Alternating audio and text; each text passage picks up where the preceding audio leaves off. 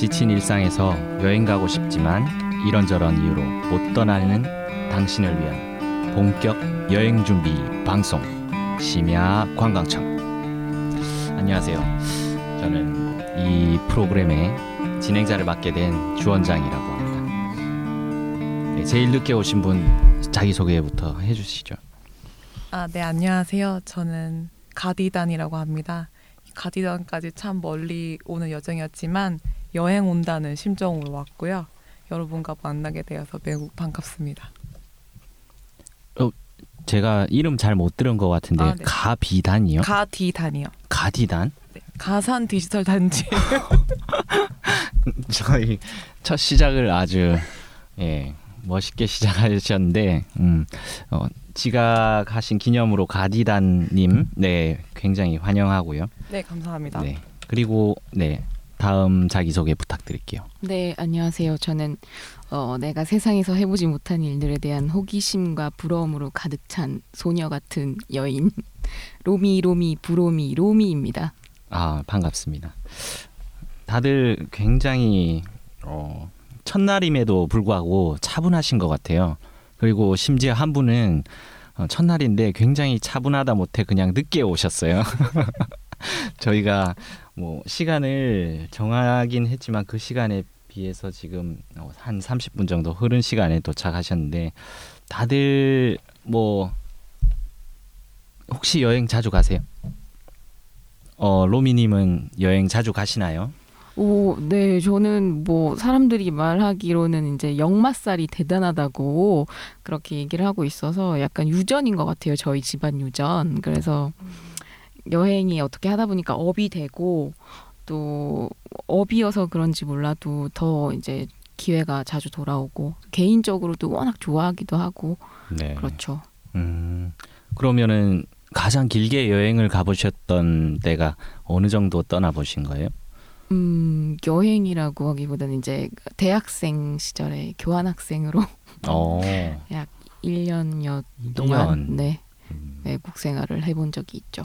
네, 보통 일 년 정도라고 하면은 정말 여행이라기보다는 거의 살아본 거기에서 음. 살으셨다라고 음. 말씀하셔도 될 것 같은데 근데 어, 보통 저도 그때는 네. 그렇게 생각을 했는데 지나고 보니까 그게 진짜 그냥 일 년 동안의 여행이었더라고요 결국. 음. 네. 그래서. 어, 그래요. 마, 마침 그렇게 말씀하시니까 요즘 제가 한창 관심이 있는 그 기업에 대해서 조사를 하는 도중에 음. 그런 얘기가 있어요. 그 에어비앤비라고 이제 앞서 설명을 드리겠지만 거기에 요즘 광고 캠페인이 어, 슬로건이 Don't go there, live there라는 네. 캠페인을 음. 요즘 어, 광고도 많이 홍보하더라고요. 근데 어, 말씀하신 것처럼 정말 오랫동안 여행을 가게 되면은 거기에서 산다는 느낌이 오히려 더 강하지 않을까. 음, 네, 그렇죠. 그런, 그런 느낌을 생각. 가져보고 싶은 거겠죠. 이제 여행자의 입장에서 네. 단순히 여행하는 것뿐만 아니고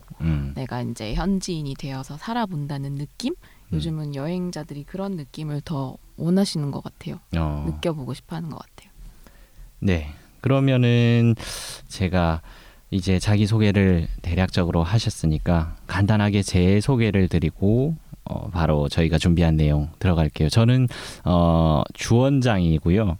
뭐 특별한 자기소개는 없어요. 그냥 방송이 항상, 항상 해보고 싶었어요. 그냥 사람들과 생각을 나누고 내 생각에 대해서 어, 공유할 수 있는 사람들도 있으면 좋겠다. 아니면 이해할 수 있는 사람이 있으면 좋겠다는 생각으로 이렇게 방송에 나오고 싶어서 환장한 사람 저 주원장입니다.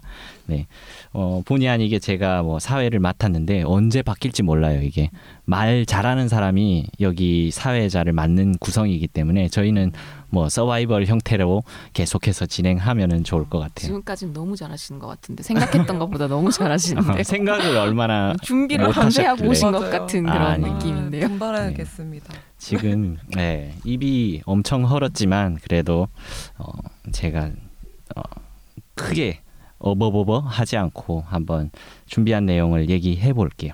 자, 그러면은 에어비앤비라고 오늘 전체적인 주제에 대해서 제가 말씀드리고 싶었던 거는 오늘 공유 경제에 관한, 그리고 공유 경제가 여행에 끼친 영향들, 그리고 실질적으로 여행 업계에서 공유 경제를 적용하고 있는 그런 다양한 기업들에 관해서 소개를 조금 해드리고 싶은데요.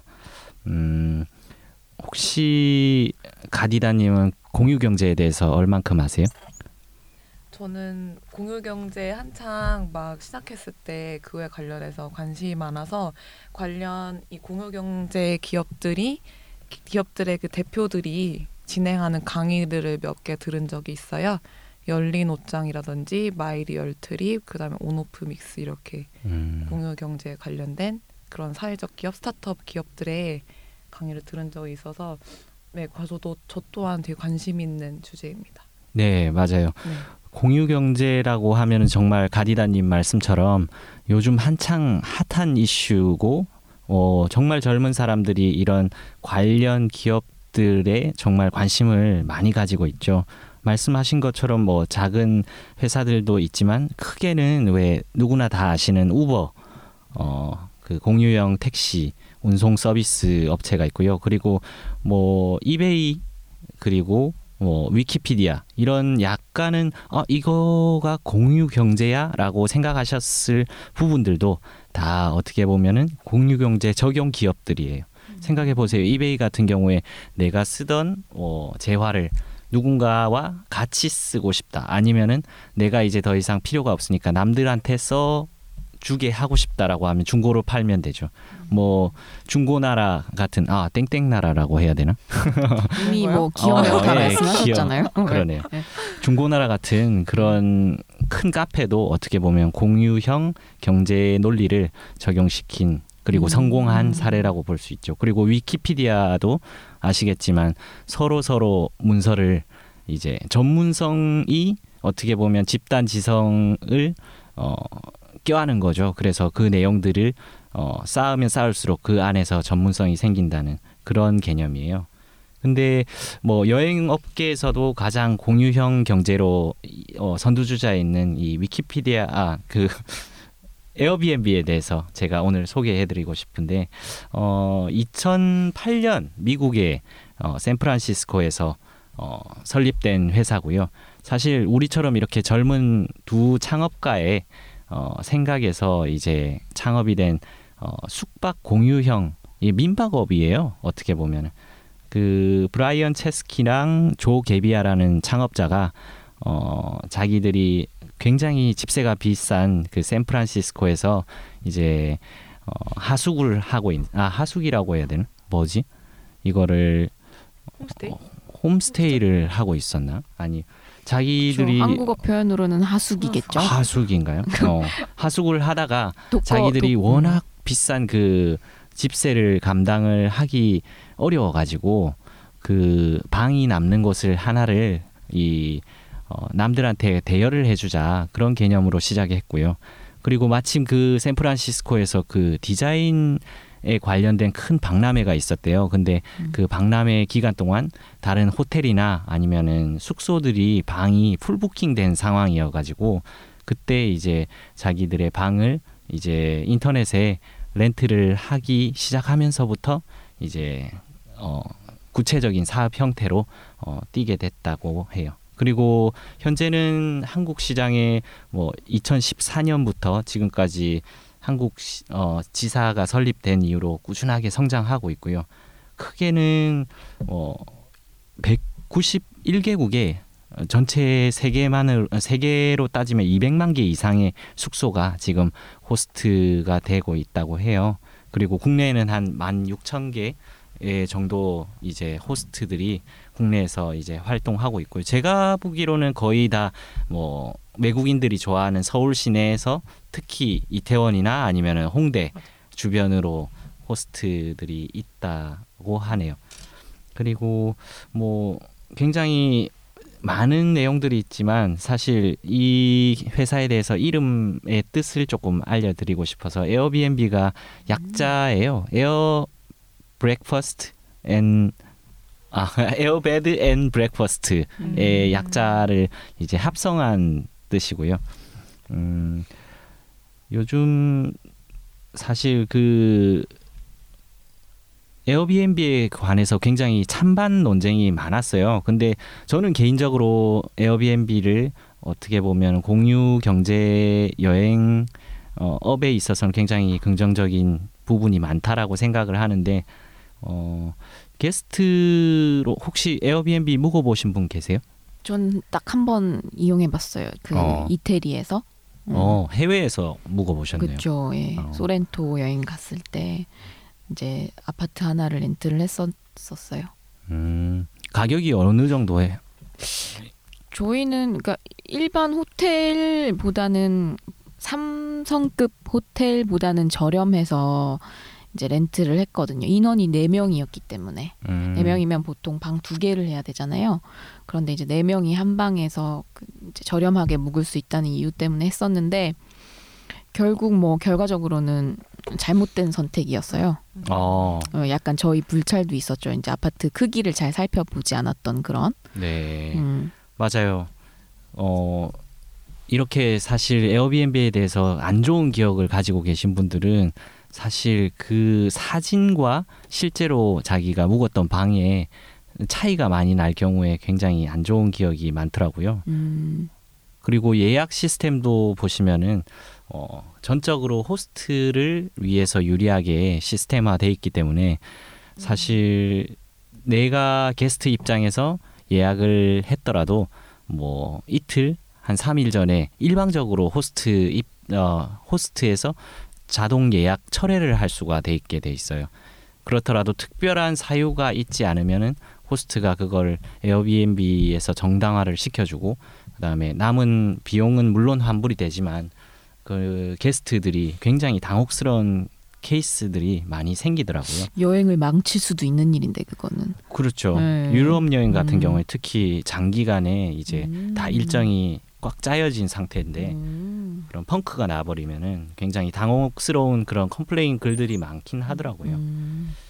그럼에도 불구하고 저는 사실 에어비앤비는 저한테 굉장히 흥미롭기도 하고 굉장히 장점이 많은 여행 솔루션이라고 생각이 들어요. 음, 그게 제 게스트 측면에서 장점들을 조금 생각을 해봤는데 사실 첫째는 무엇보다 그 문화적인 다양한 경험을 해볼 수 있다는 그 점을 저는 에어비앤비의 가장 큰 강점으로 생각할 수 있을 것 같아요. 어, 제가 에어비앤비 사이트에 처음 들어갔을 때 가장 인상 깊었던 게 그 프랑스에 있는 한 고성에서 잠을 자볼 수 있다. 그런 생각을 사실 우리가 힐튼 호텔에서 잠을 잘 수 있다. 뭐 어디 유럽풍의 게스트하우스에서 잠을 잘 수 있다. 그건 누구나 가능한데 성에서 잠을 잘 수 있다라는 생각은 상식적으로 하기 힘들잖아요. 저는 했습니다. 어, 그러세요? 그런 성을 이 일반인들한테 그렇죠. 공개하는 그거를 경우가 있어요. 사실 음. 여러 나라의 그런 식의 숙박 형태는 많거든요. 이제 뭐 이태리의 뭐 농가민박 같은 거라든지 아니면은 또 스페인의 파라도르라든지 각 나라마다 이제 다양한 일반인들이 모르고 있어서 그렇지 사실 그런 특징적인 프랑스라고 하면 그런 고성 호텔, 영국도 마찬가지고요. 그런 특징적인 숙박 형태들이 있는데 이제 우리 주 원장님 같은 경우는 에어비앤비를 통해서 프랑스의 고성 그 호텔을 알게 된 거죠. 그렇죠. 네, 그런 측면에서는 음. 어떻게 보면 보통 우리가 보는 그런 보여주는 익스피디아나 뭐 호텔 부킹닷컴이라든지 이런 사이트에서는 보여줄 수 없는 부분을 에어비앤비가 또 보여줬다고 볼 수도 있겠어요. 그런 새로운 카테고리적인 음. 측면에서. 맞아요. 사실 그 에어비앤비가 이렇게 성공을 하기 전에부터 유사한 개념의 공유 숙박형 그 플랫폼이 그 카우치 서핑이라는 음. 사이트가 아유. 어, 있었어요. 그 안에서 비영리적으로 서로 자기의 숙소나 아니면은 빈 방을 어, 게스트들한테 공유하면서 여행하는 사람들을 위한 그런 서비스는 계속 해왔던 것 같아요. 근데 에어비앤비에서 이제 실질적으로 이제 어 일반인들이 이제 쉽게 접근할 수 있게 음. 누구나 이 금방 접근할 수 있는 모바일 뭐 플랫폼을 만들어 놓은 거는 굉장히 어떻게 보면 성공을 할 수밖에 없는 타이밍을 정말 잘 맞췄다고 생각을 해요. 에어비앤비 덕분에 진짜 그런 게 가능하구나라는 거를 대중들이 더 많이 알게 됐으니까는요. 맞습니다. 저는. 그렇죠. 그래서 진짜 저는 그런 문화적인 다양한 경험들을 어, 일반인들, 특히 우리나라 사람들처럼 이렇게 좀 획일적인 문화 안에서 살아, 자란 사람들은 외국에 나가서 되게 다양한 사람들을 만나볼 수 있고, 반대로 또 자기가 자기의 집을 호스트했을 때도 어, 외국인들을 자기 집에 숙박을 하면서 만나볼 수 있는 좋은 기회가 될 것 같아요. 음, 요즘에는 사실 아까 전에 그 캠페인 슬로건도 말씀드렸지만 여기 에어비앤비에 대한 개념, 혹시 로맨틱 홀리데이라는 영화 보셨어요? 아니요. 아, 어, 누구 기억나세요? 영, 영화 카메론 스토리? 카메론 디아즈 나왔던 거 봤죠? 맞아요. 주드로. 카메론 디아즈랑 주드로, 그다음에 오, 되게 그, 옛날 영화인데? 그죠? 한 십 년은 된 것 같아요. 네. 네. 내용이 기억이 안 나지. 근데 그 정도로 어, 굉장히 공유 숙박이라는 게 이, 오래된 개념인 것 같아요. 꼭 에어비앤비가 이걸 어, 처음 도안을 한 건 아니고 음. 그 전부터 있던 개념인데 음. 이 어, 서비스가 굉장히 성공을 하게 된 데는 제가 봤을 때 그 어, 젊은 창업가들의 끊임없는 좀 노력이 네. 있었던 것 같아요. 특히 이 브라이언 체스키 같은 사람은 디자이너였어요. 자기 본업이. 근데 대학에서 디자인을 전공하다가 이제 다양한 구직 활동을 하던 도중에 이제 자기 빈방을 공유하게 되면서 이제 창업가의 길을 걷게 된 거죠. 그런 것처럼 굉장히 이런 창업이 우리 생활 속에 어, 가까이 있다는 걸 저는 많이 느낀 것 같아요. 그리고 아까 전에 제가 게스트로서 장점을 말씀드렸던 첫째 이유 외에도 저는 다양한 장점이 있다고 생각하는데, 특히 뭐 정말 여름 휴가철 되면은 우리가 숙소 예약하는 게 완전 전쟁이잖아요. 어, 제가 사실은 얼마 전에 속초에 여행을 갔었는데 그때도 웬만한 리조트나 유명 어, 호텔들은 다 풀부킹인 상태였거든요. 음. 근데 그때 마침 제가 아, 에어비앤비를 활용해보자. 그래서 강원도에 이제 어, 숙소를 하나 잡았는데 너무 마음에 드는 거예요. 딱 제 스타일. 그리고 아까 말씀드렸던 그 다양한 문화. 사실 우리나라 내에서도 문화가 되게 다양하다라고 저는 생각을 하거든요. 그래서 강원도에 갔을 때 그 사람들이 알고 있는 되게 다양한 어, 관광 정보 및 맛집 이런 것도 알려주시고, 뭐 근처에 나만 알고 싶은 그런 수목원 정보들도 굉장히 어, 쉽게 알 수 있었어요. 왜 호텔 가면 그런 거 잘 안 알려주시잖아요. 호텔에서 되게 프로페셔널하게 잘 알려주시던데요. 아 정말요? 네. 아니에요. 그게 네. 또 그만큼 알려진 관광지 아. 같은 경우에는 사람들이 너무 많잖아요. 에이. 근데 제가 갔던 그 수목원은 사람들도 음. 거의 없는데 음. 한창 이제 최근에 생긴 곳이더라고요. 음. 그리고 그 국립도서관 같은 음. 그런 공간도 사람들 그 지역 주민만을 위해서 만들었는데, 가서 이제 마셨던 커피나 이런 그 도서관의 어. 느낌 이런 게 너무 그 생활권 안에 있는 사람만이 어, 알 수 있는 정보들. 현지인이 아니면 알 수 예, 없는 그런. 그래서 어, 만족도가 굉장히 높은 편이었고요. 어. 그런 어, 다양한 현지 정보에 굉장히 메리트가 있는 것 같았어요. 그리고 사실 가격적인 측면도 굉장히 저는 어, 어, 경쟁력이 있다라고 생각을 했던 게 음. 그때 제가 일 박에 할인 쿠폰을 써서 십만 원 정도 음. 어, 지불을 하고 거의 음. 숙소 통채 전체를 빌린 거였기 때문에 음. 웬만한 뭐 펜션이나 아니면은 그런 데서 그런 규모의 숙소를 빌리려면은 보통 두 배, 세 배 이렇게까지 가격을 요구하잖아요. 그래서 음. 가격적인 메리트도 굉장히 있다라는 생각이 들었어요. 기준을 가격으로 뒀을 때, 또 제가 그렇죠. 들은 거로는 이제 그런 뭐 미디어라든지 그런 곳에서 그 호텔 일반적인 호텔 너무 알려진 호텔이라든지 이런 데서 이제 화보 촬영 같은 걸 진행하는 분들도 있지만 에어비앤비를 요즘은 활용을 한다고 하더라고요. 그래서 예를 들어서 뭐 에펠탑이 보이는 그 방, 다락방이 있는 에어비앤비 이런 식으로 이제 그런 특별한 룸을, 근데 그런 룸들은 진짜 웬만한 오 성급 호텔 일 박 가격에 준한다고 하더라고요. 음. 그래서 그런 것도 찾아서 이제 그런 가격적인 것보다는 어떤 음. 특별함을 갖고 있는 방을 찾아서 가는 사람들도 있다고 음. 하더라고요. 정말 여기 그 숙소 형태들 보면은 정말 다양해요. 그렇죠. 뭐 롯지나 아니면 나무 위에 집을 지어놓고 음. 그걸 숙소로 어, 가공한 형태들도 있고요. 뭐 정말 아 얼마 전에는 서울대학교 왜 없나? 아 이글루 호텔은 있어요? 있, 있을 어. 거예요.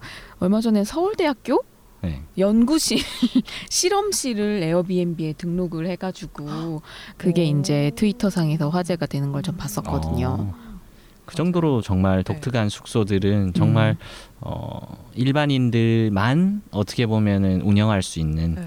그런 곳이죠. 아 그리고 맞아 에어비앤비에서 작년에 프로모션 하나 했던 게 그 지드래곤이랑 아, 같이 했었잖아요. 맞아요, 맞아요. 에어비앤비 엑스 지드래곤 이래가지고 어, 네, 지드래곤이 연습생활을 되게 오래 했잖아요. 어렸을 때부터 네. 그렇게 해서 그때 이제 지금 신석 와이지 신석 말고 그 전에 있던 그 음. 빌딩 지하 공간을 음. 에어비앤비랑 해서 외국에 외국 몇 개국 한 다섯 명 여섯 명 정도인가요? 오. 초청을 해가지고 오. 거기서 묵게를 한 거죠.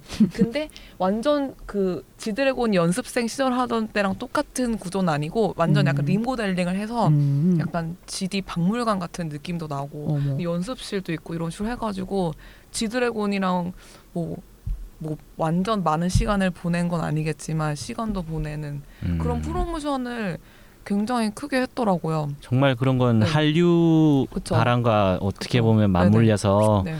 되게 시너지 효과가 네. 클 것 같네요. 중국 사람들 미칠 것 같은데. 네. 그래서 거의 약간 그쪽 동, 중국, 홍콩 이쪽 사람들 음. 이제 해가지고 그거 이제 에어비앤비에서 묵고 지드래곤이랑 생활을 한 이런 것도 프로모션 비디오로 만들어가지고 홍보 동영상으로 사용하더라고요. 음. 아이디어 좋네요. 네. 음.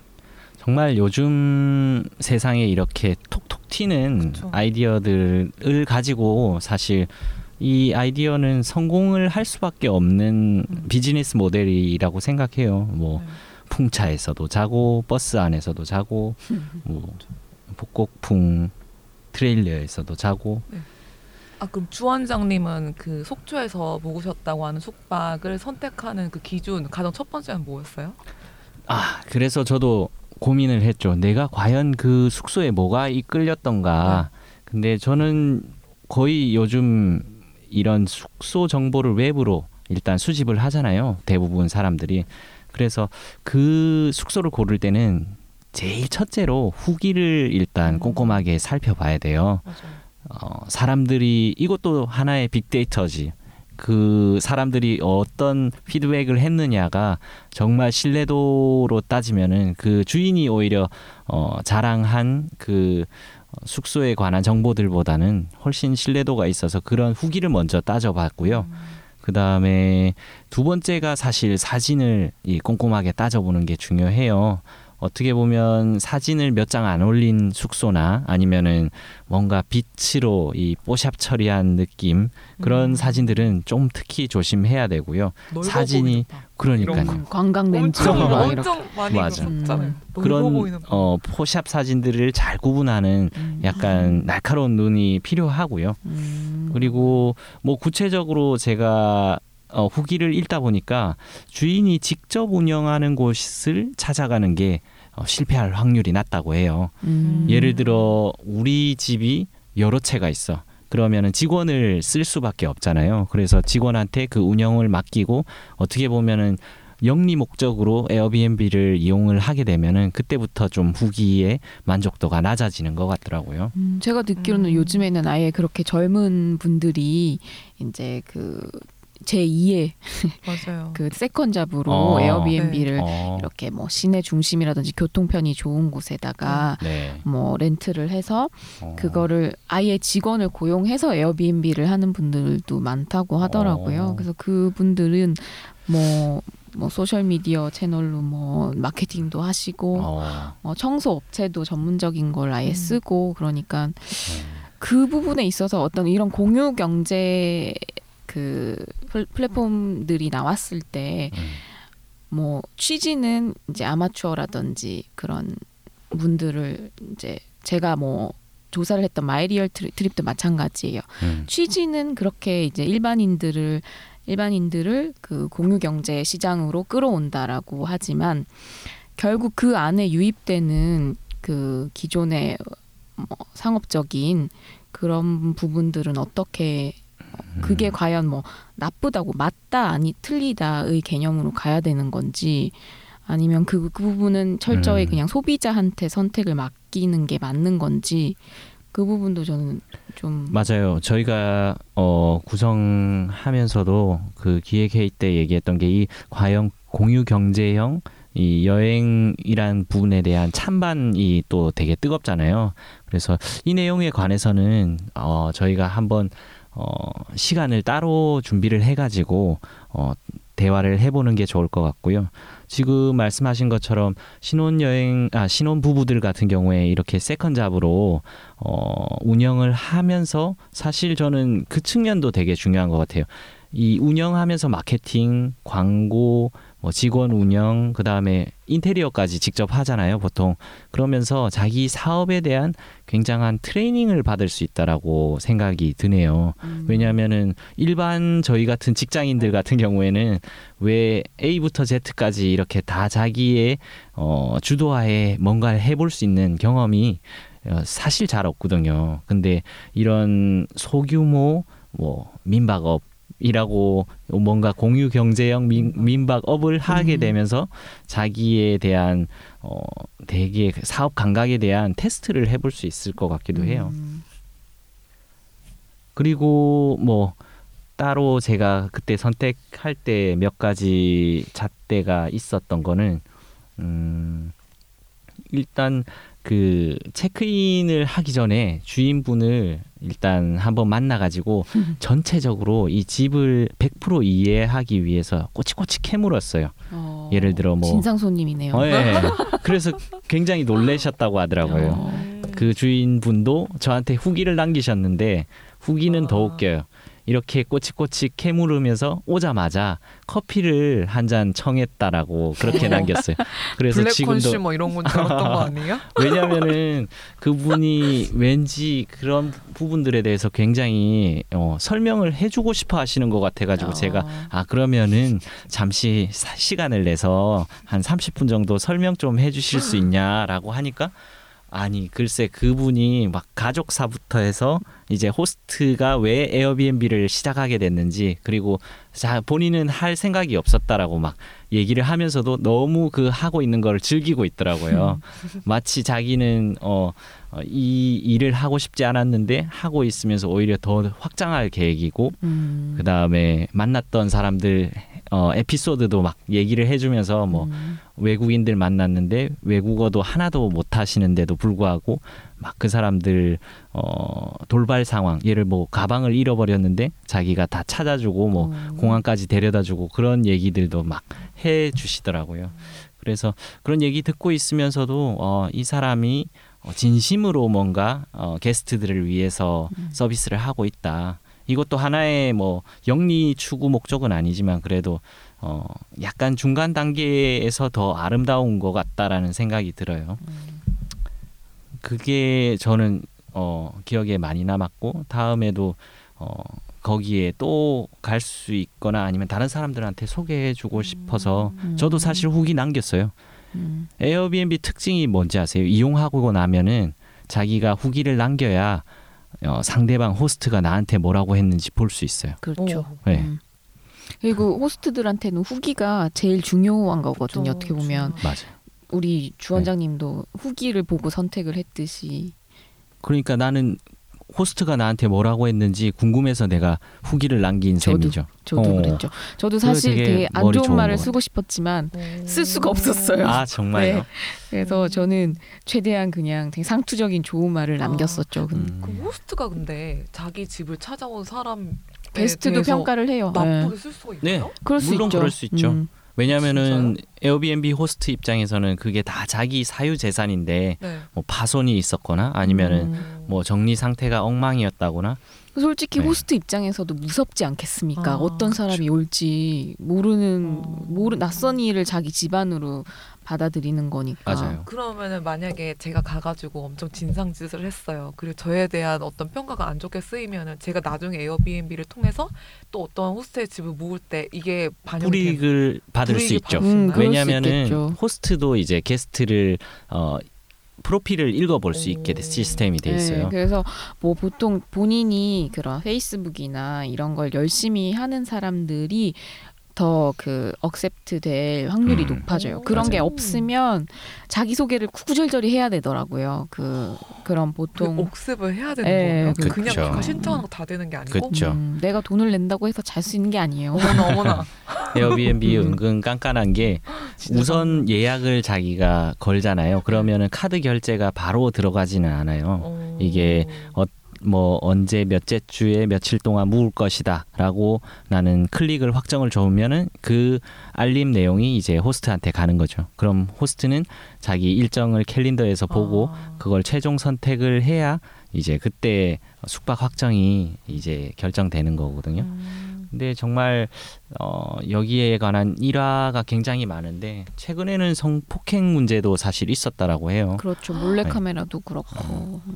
그런 약간 민감한 어, 이슈들을 에어비앤비가 얼마나 지금 슬기롭게 그렇죠. 뛰어넘고 있느냐가 네. 굉장히 이 맞아요. 재밌는 네. 볼거리더라고요. 음. 근데 사실 음. 호스트에게 최대한 이 에어비앤비는 어, 호의적이게 어, 오히려 저 층, 어, 대우를 해주는 측면이 있고요. 그렇죠. 게스트한테는 사실 불리해요. 음. 음. 왜냐면은 호스트하고 게스트가 문제가 생기면은 호스트가 수수료를 이 에어비앤비한테 납부하는 어, 음. 그 상황이니까 음. 에어비앤비는 전적으로 이제 호스트들에게 친 어, 호의적으로 그 정책들이 많이 음. 정해져 있다라고 하더라고요. 어쩐지 제가 예전에 에어비앤비 그 잡 오프닝 사이트를 봤는데 그런 호스트와 고객 간의 분쟁을 조정하는 팀이 음. 또 따로 전담 팀이 있더라고요. 그렇죠. 맞아요. 뭐지? 막 이랬었거든요. 그런 식으로 최대한 중재를 하려고 하죠. 네. 필요한 일들이 빈번히 있나 보네요. 음. 세상에 정말 진상 고객들도 많지만 진상 호스트들도 많거든요. 음. 그러면은 중재를 한다는 입장에서는 에어비앤비가 굉장히 뭐 역할이 중요할 수도 있지만 지금 제가 들어본 얘기에 의하면 거의 다 에어비앤비는 그냥 호스트를 위해서 음. 존재하는 어, 중개 수수료 예, 수익 기업인 것 같아요. 그러네요. 자 이쯤 되면은 뭐 에어비앤비에 관해서는 어느 정도 이제 이해를 하셨을 것 같은데 어. 이 참 실시간으로 질문을 받을 수도 없고. 어, 어 네. 질문 언제든지 오케이죠. 저. 네. 네. 저 말고요. 저희 팟캐스트를 네. 들어주실 우리 청취자분들. 아 청취자분들요? 원래 그런 게 가능한가요, 근데? 어 물론 가능하죠. 아 정말요? 뭐 실시간으로 로미님은 음, 커뮤니케이션이 아. 가능. 요즘 세상이 어떤 세상인데? 어, 소셜 소셜 최강자예요. 그래, 제가 제가 이게. 또 그리고 멀티가 되잖아요. 음. 오. 아 재밌겠네요. 그럼 진짜 음. 나중에는 저희가 뭐 보이는 방송까지 다들 이제 음, 비주얼 최종 목표는 그거잖아요. 공방 공개 방송 이렇게 모셔놓고 진짜 그 정도 되면은 저희가 어, 팬클럽도 한번 만들어보는 게 어떨까 아, 너무 싶어요. 꿈이 야무지십니다 우리 주 원장님. 아, 네 팬클럽 환영합니다. 자 그럼. 심야 관광청이지만 대낮에 들으셔도 또 아침 출근길에 들으셔도 상관없습니다. 주제 제안이나 각종 피드백 그리고 심야관광청의 소셜미디어 채널을 통해서 받고 있으니까요. 다음 주에도 저희 심야관광청 또 찾아와 주세요.